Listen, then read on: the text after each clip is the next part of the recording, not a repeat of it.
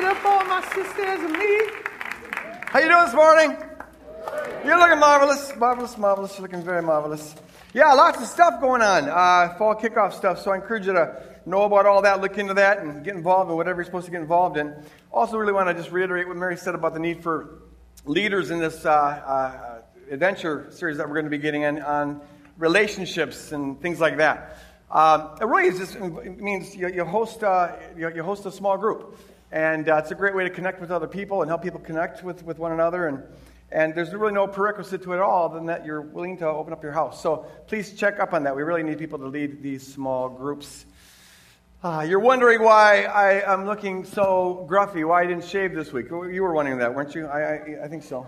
Well, someone thought I was trying to look like a rock star, and, and that's not the case. Although I, uh, my world famous band is playing at the dugout this Friday, uh, so you might want to come to that. Yeah, not quite world famous, but no, I, there's a, a, person who is doing a, a wrote the script, and it's going to be a Hollywood movie, and they asked me to play a role in it.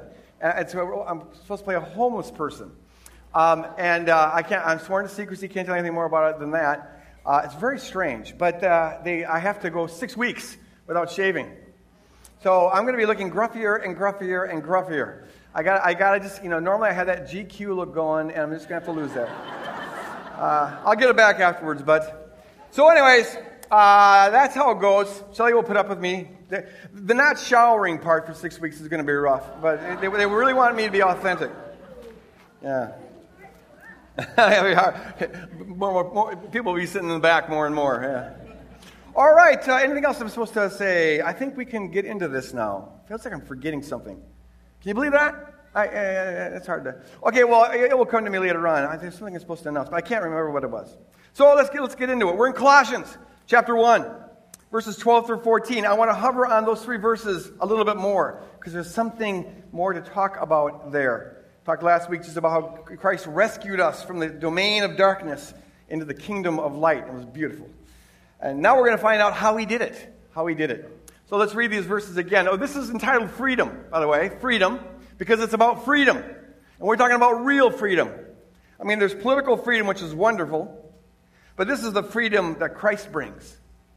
And it's more wonderful, infinitely more wonderful. Because this is the kind of freedom that can't be given to you by another person and it can't be taken from you. This is the kind of freedom that you can have whether you're living in a free country or a communist totalitarian state. It's the kind of freedom you can have if you're in prison or not in prison. You can be in the deepest, darkest cell, locked up for life, but you can still have this freedom. This is the freedom that the Son gives us. And we'll, as we'll see here, whom the Son sets free is free indeed. Yes, amen, amen. So, Colossians chapter 1. Giving joyful thanks to the Father, and here's why we give thanks to the Father. Even if we have nothing else to be thankful for, we've got this, and this dwarfs in significance everything else giving joyful thanks to the Father who has qualified you. Last week we saw that this means to empower, to give a capacity to. He's given us the capacity to share in the inheritance, beautiful inheritance, of his people in the kingdom of light. For he has rescued us from the do- dominion of darkness. Dominion word, exousia, we saw last week, means under the authority of something. He's rescued us from the authority of darkness and brought us into the kingdom of the Son he loves in whom we have redemption. In whom we have redemption. I'll talk about that today. The forgiveness of sins. Praise God. Pray with me here for a moment. Father, I thank you for every person here in this auditorium and every person who is listening through podcasts or television or, or by whatever means. I thank you, Lord God, that you love them and you're involved in their life. And God, your grace is always working uh, to bring them closer to you. And Lord, we just pray right now in Jesus' name that you'd anoint this message in a powerful way. God, let freedom reign. God, uh, give this word an authority that goes far beyond what any human words are capable of, because it's authority to build the kingdom. Lord, use this message to build the kingdom, to, to set the captives free, to remove whatever residual effects from the realm of darkness that we've been rescued from, remove it from our brains and from our hearts, and help us to walk in the freedom that you've set us free to walk in. Only you can do that, Lord, by the power of your Spirit, so let it be done. In Jesus' name we pray, and all God's people said, Amen, amen, amen. amen. Redemption.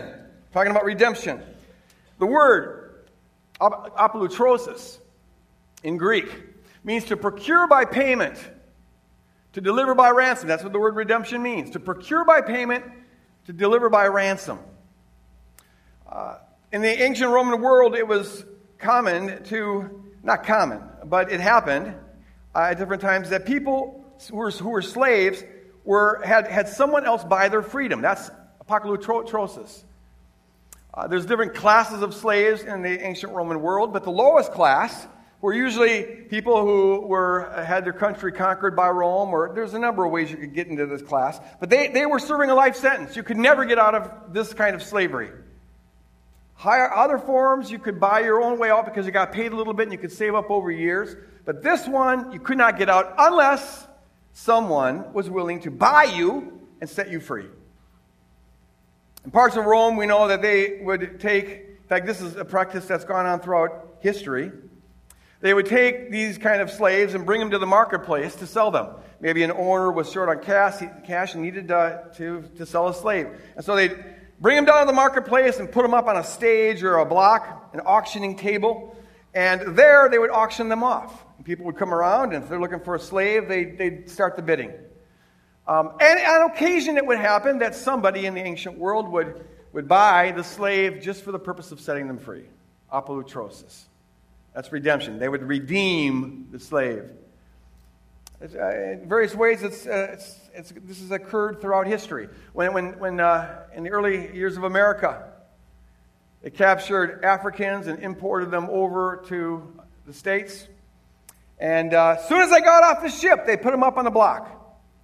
And people would come from all around, these plantation owners, and, and they'd start their bidding. These slaves, the ones who survived, because half of them didn't survive, millions died. Uh, in, in, the process, it was a, it was a uh, tremendously barbaric voyage. But those who survived would get off the ship and be put up on a, a block, and, and, and the people would come and just start bidding for them. Uh, they, they would have been battered, many of them, because the abuse that took place on these ships was incredible. They would have been filthy and smelly, being locked down in the bottom part of the boat for the, the, the length of the voyage. They were in chains, and oftentimes they'd be stripped naked. If, if, if one of the auctioneers wanted to see the merchandise more closely, they'd strip them naked in front of all these people, women and, and men. And that way the, the buyer could check out uh, whether this slave was going to be fit for the purposes that they intended to use them for and they'd start their bidding. I'll give, I'll give 25 cents. I'll give 30. I'll give a dollar. I'll give a dollar 50, like, like cattle, just auctioning these folks off. And once in a while it would happen, not frequently enough, but we, there are cases we know of where people would come and they would buy the slave. They would outbid everybody else in order to purchase the slave or the family sometimes to set them free, just to give them freedom apolutrosis, redemption. They would redeem the slave, redeem the families, because more often than not, families just got split up. Kids from parents, husbands and wives, whoever bought you, that's where you went. But you'd buy this family, buy the slave, and set them free. Apolutrosis. This is what Jesus does for us. Apolutrosis. He redeems us. We saw last week that, that, that we were, and if you don't have Christ, you still are, in a domain of darkness, under the authority of the dark realm, uh, uh, in bondage to the principalities and powers. We were slaves. And we could not buy our way out. We were in bondage. The nature of the oppression of the forces is such that, that, that they deceive us. And so most people don't have any uh, idea of how in bondage they are. They're not aware of the oppression of the spiritual realm. Most people don't even know the ways in which their own culture forms them and, and, and moves them and influences them and sometimes controls them. We're controlled. We're to a large degree slaves to the media and other things out there. But on a spiritual realm, all who are, lack Christ and have not been delivered are, are in the state of bondage, in the state of slavery. We could not buy our way out. There's nothing we could do to get out. In fact, the nature of the deception is such that we didn't want to get out. We were dead in sins. We could no more get out of this state of bondage and get free than a corpse can run a marathon. It's not in the nature of a corpse to do anything, let alone run a marathon. Well, we could not get reconciled to God on our own. We wouldn't even want to be reconciled to God on our own. We're comfortable there. We think it's, it's, it's, it's, freedom. But in that state, in this bondage to our sin and to slavery, Jesus Christ looked upon us as though we were on the auctioning table and, and, and he saw something there. He saw his own image. In the midst of all the filth and the chains, he saw his own image. He saw something of value there. In fact, not just something of worth, but he saw unsurpassable worth. We know that because he paid an unsurpassable price to get us free. He enters in and, and takes our place, and he's delivered over to the principalities and powers and suffers a God forsaken death on the cross, apolutrosis, to set us free. To set us free. He redeems us by his own blood. He stood in our place, and now we have been freed, brought from the domain of darkness into the kingdom of light, forgiven and reconciled, made right with God. That's what Jesus Christ does for us. I, I, I get a picture of this as I was uh, preparing this message and, and praying. I feel like the Lord gave me a, a, a, a personal vision of this, where I, I, saw myself up on the auctioning table. And I was in chains, and I was filthy. I, I was naked and ashamed. I was battered and bruised. And I'm on this auctioning table in, in this picture that I got. And uh, there's, it's, the auction table's in, in, in a market, in the middle of a marketplace, and the marketplace is in hell. Because that really expresses the dire situation that we were in before we were, were redeemed. And there's these demonic creatures that I represent in my mind all around me, and they start doing the bidding. Although they're not really bidding, it's more of a game because they already own me. It, it, it, they start to mock me.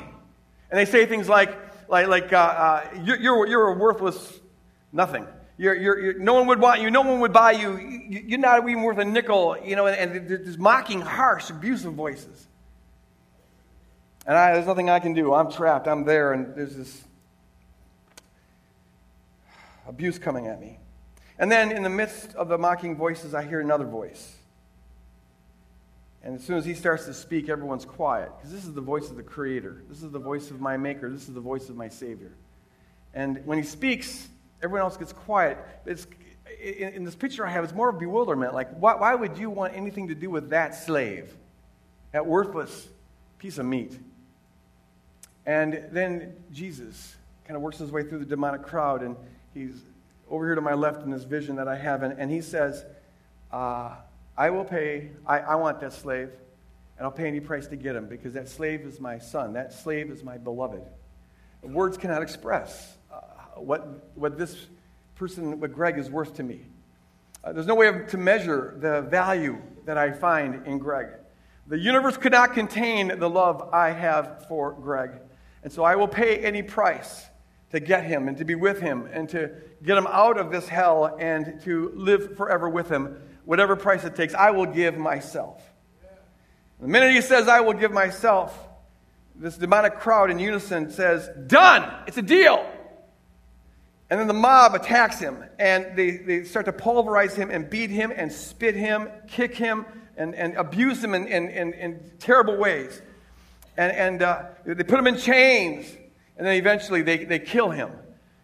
It's very much like the scene in uh, The Lion, the Witch, and the Wardrobe, uh, where, the, where Aslan is being just abused by these demonic creatures. It looks just like that. But I noticed that as they put the chains on him, with every chain that goes around him, a chain on me comes off.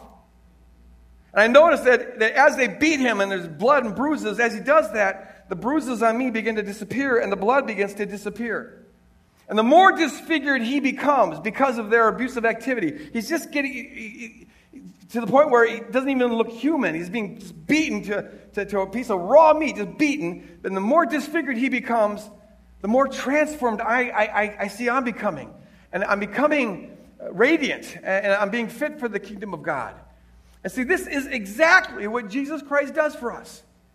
By standing in our place, by standing in our place, the manifestation of that love in that sacrifice where he becomes disfigured uh, defeats the powers of darkness for all who will accept it. And the chains come off and the blood goes away and we begin to be transformed into, into his likeness. He takes on our ugliness so we might take on his beauty. So that we, for, for, throughout all eternity, John says, we'll see him as he is, for we shall be like him.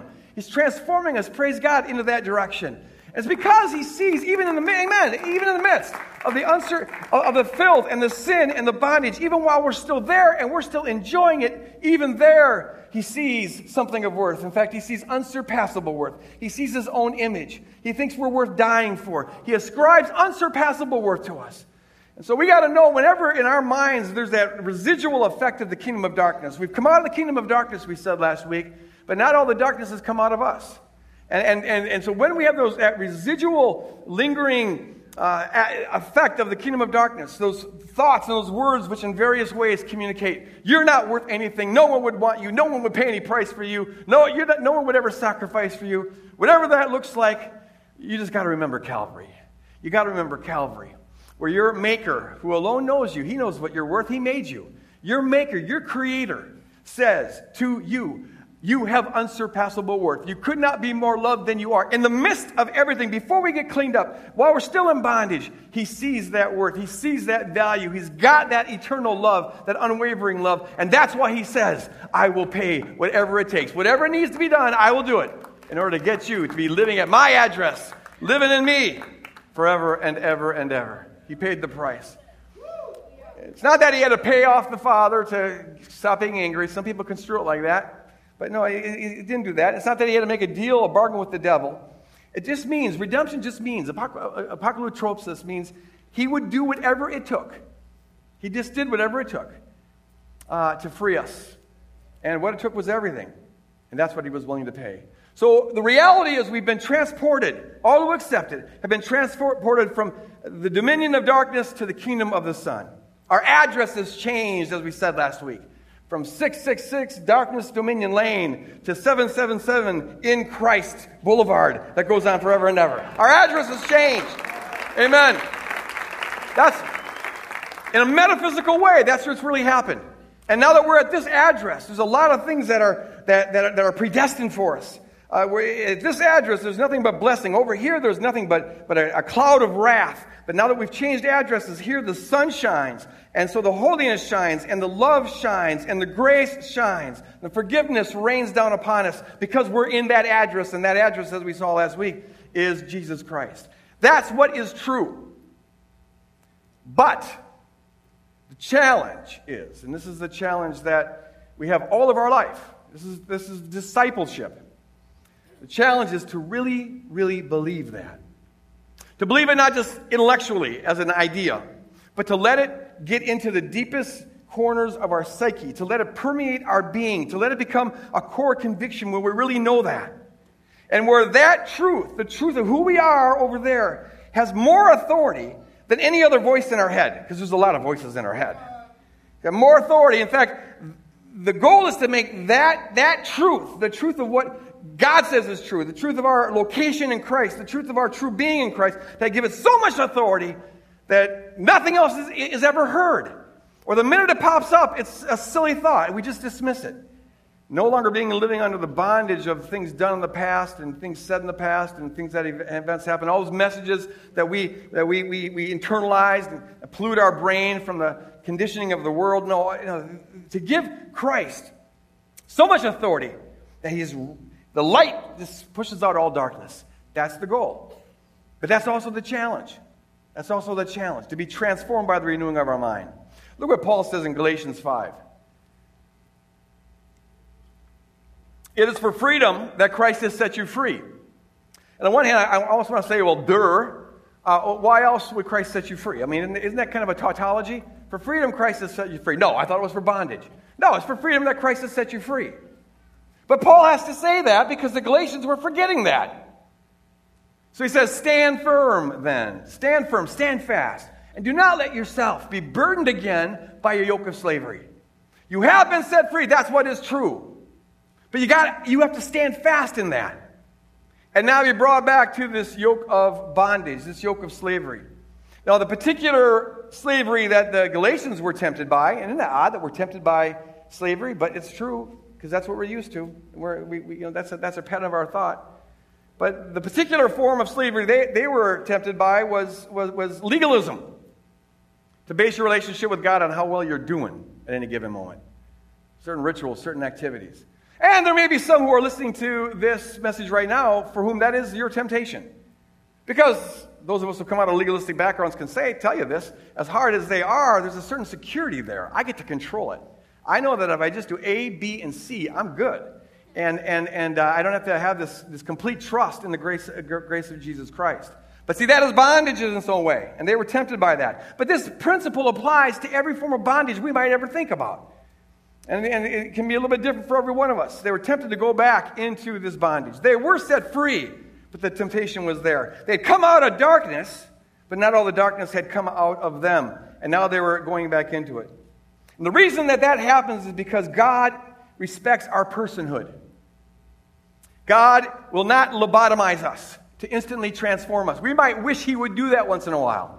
Just come in and do a brain transplant or a heart transplant so that we instantaneously, inside and out, are, are boom, we're there. But God doesn't want to do that. No, that, that would make love disingenuous. There's got to be an element of choice and free will in this. So, so God empowers us to believe, uh, but we have to yield to that. And now God empowers us to live in accordance with the, new citizenship that we've taken on the kingdom of God. But He doesn't make us do that, He doesn't do it all for us.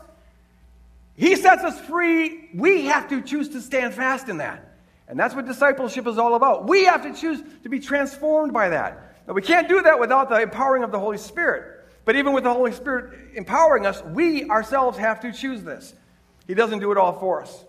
He created us to have dominion, right? He created us. This is the goal of everything. To reflect His character on earth as it is in heaven, and reflect His will on earth as it is in heaven. He wants a bride who's got say so, not a Stepford wife bride. He wants a bride who chooses Him and chooses to carry out His will on earth as it is in heaven, who has authority to co rule. The Bible says that.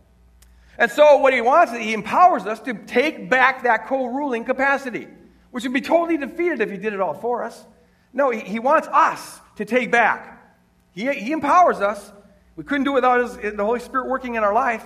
But with the Holy Spirit working in our life, we still have to choose to do this to take back what the enemy stole, to take back the authority that the enemy stole from us, to take back the liberty that the enemy stole from us, to take back the personhood that the enemy stole from us, to take back the dignity that the enemy stole from us. And in doing that, we're learning once again, finally, how to co rule, how to have authority, how to have say so, and line it up with uh, the, the will of God.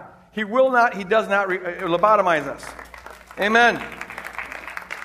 He has set us free. Our job is to stand fast in that freedom. Our job is to live and think consistent with that freedom. So it looks like this. I just saw some ice. How's that? First rule of public speaking make sure that you don't put objects in your mouth while you're talking. I, I, I, I flunked that class. So it looks like this. The reality is, now, follow me on this, and Holy Spirit just land right here.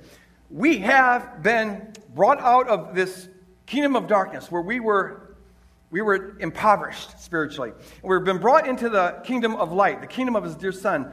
And now Paul says in Ephesians 1 that we are blessed with every spiritual blessing. We are unthinkably rich over in this realm. Every spiritual blessing has been given to us because we're here in this address and we're in the sun.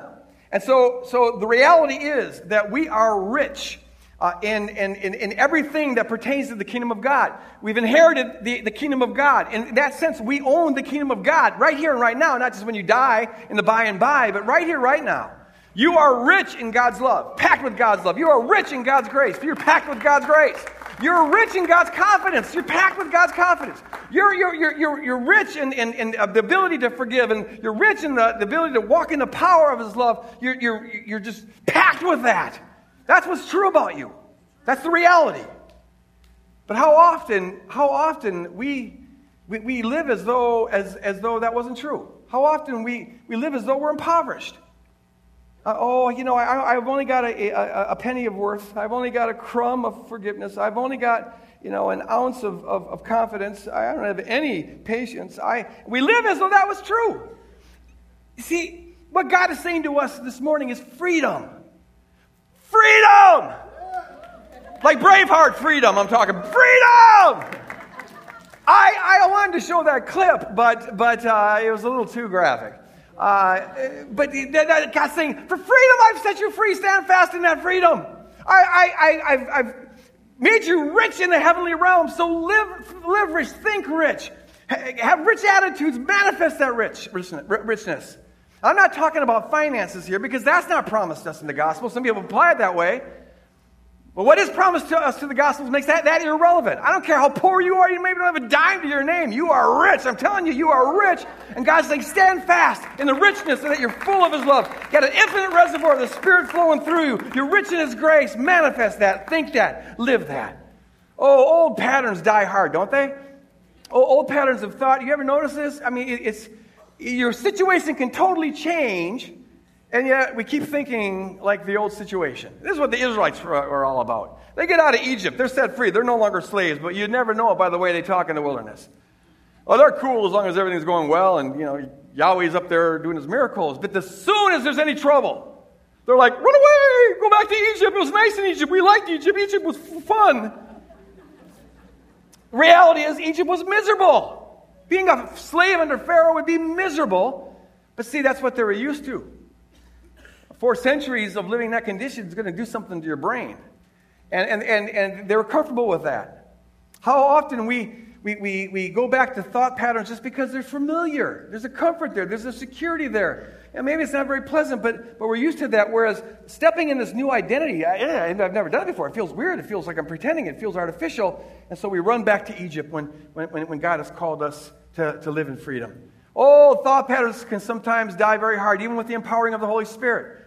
My stepmother, God bless her, I know I use my stepmother a lot in a lot of illustrations. And, and I want you to know that, that after she divorced my dad and, and they, they split apart, and, um, um, she turned into a real wonderful lady. I mean, she got saved and, and her character was transformed and she was uh, just a delight. And, and I, I'll see her in heaven. So she was a wonderful lady. I don't mean to trash her. But in the years that I was being raised, it wasn't so lovely. And that's why she makes for a lot of good sermon illustrations. So here's the thing she came through the Great Depression. She, you know, she went through that Great Depression. So did my dad. And they both lived in very poor circumstances. I mean, they talked about how eh, they had to eat beans. Their family ate beans for an entire year one time because it's the only, somehow they got a shipment of beans and they, they, ate it for a year. I mean, it was really bad. And they, but it did something to both of them, but especially to my stepmother, and it, the way it affected them was opposite. It was really weird. My dad had this mindset of, of uh, look at we, we, might not have money tomorrow so let's spend it now. You know, eh, we can afford stuff let's enjoy it now because tomorrow it might it might go. My stepmother had the same you know uh, concern about money leaving tomorrow but she had the opposite conclusion. Since we might not have money tomorrow we better save it uh, now and not buy anything. And they had some interesting discussions uh, surrounding finances. It was it was actually absolute warfare. It was, they, they would have these fights because my dad wanted to buy this, and my stepmother was saying, No, we, we, we might not have any money tomorrow. That's exactly why we should buy the boat. We might not be able to do it tomorrow, so get it now. Let's have fun now. And they'd have these incredible fights. And my dad, who, when he got angry, was just the world's best truck driver poet because uh, he, he could instantly spin out the, the uh, entire paragraphs without a single clean word. It was ingenious. It was, so he would say in various ways, blankety blank blank blank, you're not in the blankety blank depression any longer. That's done. Do you, do you ever read the post-it note? The depression is over. And he would he always would be saying that. We're not in the depression anymore. Why do you keep thinking like we're in the depression? We can afford this. Let's get this. And he was too far in the other extreme. My stepmother just had this. I mean, being frugal is one thing. But she was, she was, she was compulsive. She was a miser, a hoarder. She just, everything, uh, you would, you would think that we were dirt poor by the way she lived. And we weren't very rich, but we could afford some things. Like clothes once in a while, that would have been nice. All the clothes we had, she would ask neighbors when their sons got, you know, outgrew their clothes, could I have those clothes? As though we had to beg for that. So we always got hand-me-downs. In fact, only the, only the oldest kids usually got the uh, clothes that was bought for them, and even that was from Goodwill. And by the time they got it, it was, it was already two years out of date. And then I had to get the hand me downs from him, my older brother. So by the time I got it, it was like five years out of date. And you know how important being stylish is in seventh grade? I mean, this is not a good thing. But, uh, but it was unnecessary. We could have got some new clothes, but we never did. All hand me downs. Now I'm on a hand me up program because I got a son in law who works for this good clothing store. And I get, I get their, I'm only one year out of date because I get their inventory for free. So hallelujah, thank you, Jesus. I like that now. Didn't like it back then. No, but see, she had come out of the, the, the, the Great Depression, but the Depression hadn't come out of her. She would ration everything. I'm not kidding. Everything had to be rationed. She, at one point, for about a year, was convinced that we were using more toilet paper than was necessary. And so she would ration toilet paper. I'm not kidding. Um, and so when we had to go to the bathroom, we had to go to her and say, Mom, I got to go to the bathroom. And then she would give us the, the allotment of toilet paper. And for girls, if it was a number one, do you guys still use number one, number two language? Is that still time? Do you have to go number one or number two? Okay. Well, if you had to go number one for the girls, guys didn't get anything, but for the girls, you got one slice, a little little square. If you had to go number two, we got four slices. And four slices is very adequate for a number two if you're on a high fiber diet, which we weren't. And I know it. And, and so sometimes, sometimes, and if you complained, what you got was her story about when I was a kid, we used corn cobs and Sears catalogs in an outhouse. You ought to be grateful. and we liked it that way. Uh, see, patterns of thought don't change overnight. But this is exactly the situation that we're in. We've been brought from the kingdom of darkness into the kingdom of the Son. But you, sometimes we never know it by looking at our life. We're rich with spiritual blessings, every spiritual blessings, but sometimes you'd never know it by looking at our life, by, by looking at the way that we think. We're, we're, we're out of Egypt, but we keep thinking like we're in Egypt.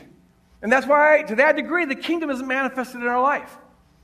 Jesus Christ rescued us from bondage and made us free. He has freed us. We're in the land of freedom. To be under the reign of Christ is to be free. That's what's true here. You are right now, if you've accepted Christ and put your trust in Christ and have pledged your life to Christ, you are free. You are 100% free. The truth is that sin doesn't have a claim on you any longer. You're not bound by sin any longer. The truth is that you're not bound to Satan and the powers any longer. The truth is that there's nothing that can hold you down. You are free. You've been liberated, and whom the Son sets free is free indeed. Amen. That's the truth. But oh, how sometimes, let's, let's admit it, you never know that that's true by the way that we think and the way that we talk and the way that we live. We give our thoughts, fallen thoughts, and experiences more authority than the truth in Christ. And therein lies the problem. You have people who, we all do this to some degree, we sincerely think that we can't help it. We sincerely think that this is just who we are. You know, I, I, of course I'm angry. My, my dad was always angry, and that's how I was raised, and, and, and the genes are, are, are screwing me up, and I, I, just can't help it. That's just who I am. That's, I just got to live with myself. And there's a degree to which we have to kind of realize that this is a process, and, and you can't change everything overnight, and there's a degree that we need to accept where we are. But when we use that kind of defeatist thinking, it's Egypt thought. It's Egypt talk. It's Egypt living. I can't help it. I, am just an anxious person. That's just who I am. I'm just a worry wart. I'm just fearful. I just don't have any confidence. I just can't do that. In bondage, bondage. We inherit a world that binds us. And see, God this morning is saying to us, like William Wallace on Braveheart, freedom! Freedom! Freedom! Stand fast in the freedom for which I've set you free because that's why I set you free, is that you'd live in it. Walk in the freedom. I've set you free, so think free, act free, live free, be free. When the Son sets free is free indeed. Live in that, think that, internalize that, manifest that, speak that. You know, people, people do almost anything for, for, for just earthly freedom. To be free of, of someone else's authority, to not be in a, in a, in a totalitarian state. People die for freedom, earthly freedom. Well, if that's true for earthly freedom, how much more intentional we must be to live in and stand fast in the freedom for which Christ died. This is the all important thing. This is everything. Stand fast in the freedom for which He set you free. So I want to I wanna close with, with two things. Two things very quickly. The first is an exercise. In fact, it's going to be an assignment. Here it is. Holy Spirit, help us to be honest with ourselves and bring to the surface what needs to be brought to the surface right here and right now. I want you to right now, I mean, before you run a marathon, you got to be take, able to take a baby step. So I want to do a baby step here. I want you to think of one thing, just, just one, one thing in, in your life that is a residual effect of the kingdom of darkness. Uh, a lingering thought, a lingering habit, uh, some aspect of your life that is yet bondage. Or at least it doesn't manifest the full freedom that you have in Christ. Right now, think about that. And just let, let the Holy Spirit give you one thing. It, it, could be an anger issue, it could be a habit, it could be, it could be lust, it could be you know, fear. I don't know. Whatever it is, just one thing. Okay, now, lock that in. That's part of your, what you've inherited from this world. That's part of Egypt. That's the realm of darkness, a lingering residue effect there. Now I want you to imagine yourself without that. You're free of that. And so you got to realize that you're not making your, that up when you see that self that is free of that bondage. This isn't pop psychology. We're not trying to just imagine, you know, a make believe kind of thing. What's make believe is you think you're not that. that you're making that up. Because what's true is this you that is without that bondage. And so see that you that is free. Imagine that. This is what faith is all about. Faith is, is envisioning a future in line with God's will and believing it is so, having this conviction that it is so. Hebrews 11 1. Faith is the substance of things hoped for, the evidence of things not seen. It's a substantial, concrete envisionment of a future which creates a, a, a, conviction that it is so. And that, that's, that vision is what pulls you in that direction. That's how vision always works. That's how faith always works. So you're having faith. And so as you see yourself free of this bondage, say, It is so. That is so. That is the true me. And then envision that self right here, right now. Holy Spirit, help us. In, in the situation where you're most inclined to manifest the bondage, the deceptive bondage self, that lie. Uh, and now put yourself in that situation. See it as concretely as you can, or however you do imagination. Close your eyes if you need to and see yourself in that situation, but now you're not angry. You always have been before, but see, envision yourself not angry. And envision yourself at peace. Whatever, whatever freedom looks like for you in that situation, see it. You're having faith. And say, It is so. It is so. Mm. And then let's ask the Holy Spirit to lock this in. Now, I, I, the assignment is this I want you to do this every day for the next week. In fact, I encourage you to do it first thing in the morning, every day this week. In fact, I encourage you to do it before you get out of bed, if you can remember it. But I know people are always are different like that. Some of us wake up, and that's my you know most brain active time. Other people take about three cups of coffee before the brain gets activated. I got that. So, so however it works for you, but, but as soon as you're, you have consciousness that can do this, envision who you really are and say, It is so. And then I, I want you to practice this 10 times at least per day. See, it takes intentionality to change old thoughts. And we've got to be very intentional about this. This is discipleship. God wants us to take back you know, the, the, what, what, the enemy stole. He wants us to eventually co-rule, co-rule with him over this entire earth. But first, we've got to take back the plot of land between our ears. And this is what it looks like seeing yourself as you truly are in Christ. Practice this 10 times a day and say it is so and speak that. Now, you'll have a feeling like you're making it up, like this is make believe. Uh, that could never be. But see, it's only, only feels that way because it's not familiar. You're familiar with that old angry self or the lusting self or the bondage self or the lacking confidence. That's what's familiar. That's your Egypt. But you've got to go into new, new areas. And so you, let's take one area and hammer it home. And watch how that begins to affect change. In fact, as you're doing this, look for opportunities, and they'll come around opportunities to step into this self. And when, when, when you realize that you're starting to get angry, if that's the issue you're choosing, or, or lacking, there, remember who you really are, envision that, say it is so, and then step into it. I'm going to try this new self on. Because this is your true self. And you start walking in the light. Okay, will you do that? That's assignment. Will you do that? Everyone say amen if you're going to do that. All right, 10 times a day at least. Secondly, stand up. We've got to close this thing. I'm going to make a, I want us to end with a proclamation. There's a power in words, folks when we say stuff. I mean, that's part of our say so here. Uh, our words have power, it locks stuff in, it changes reality. So we're going to have a proclamation of freedom, okay? Let's have a proclamation of freedom. And so I, am just going to uh, say uh, some words and you repeat after me, but I want you to repeat it with, with conviction. It doesn't matter how much your life doesn't line up with what we're going to proclaim right now, uh, because all of us have re- residual effects from Egypt.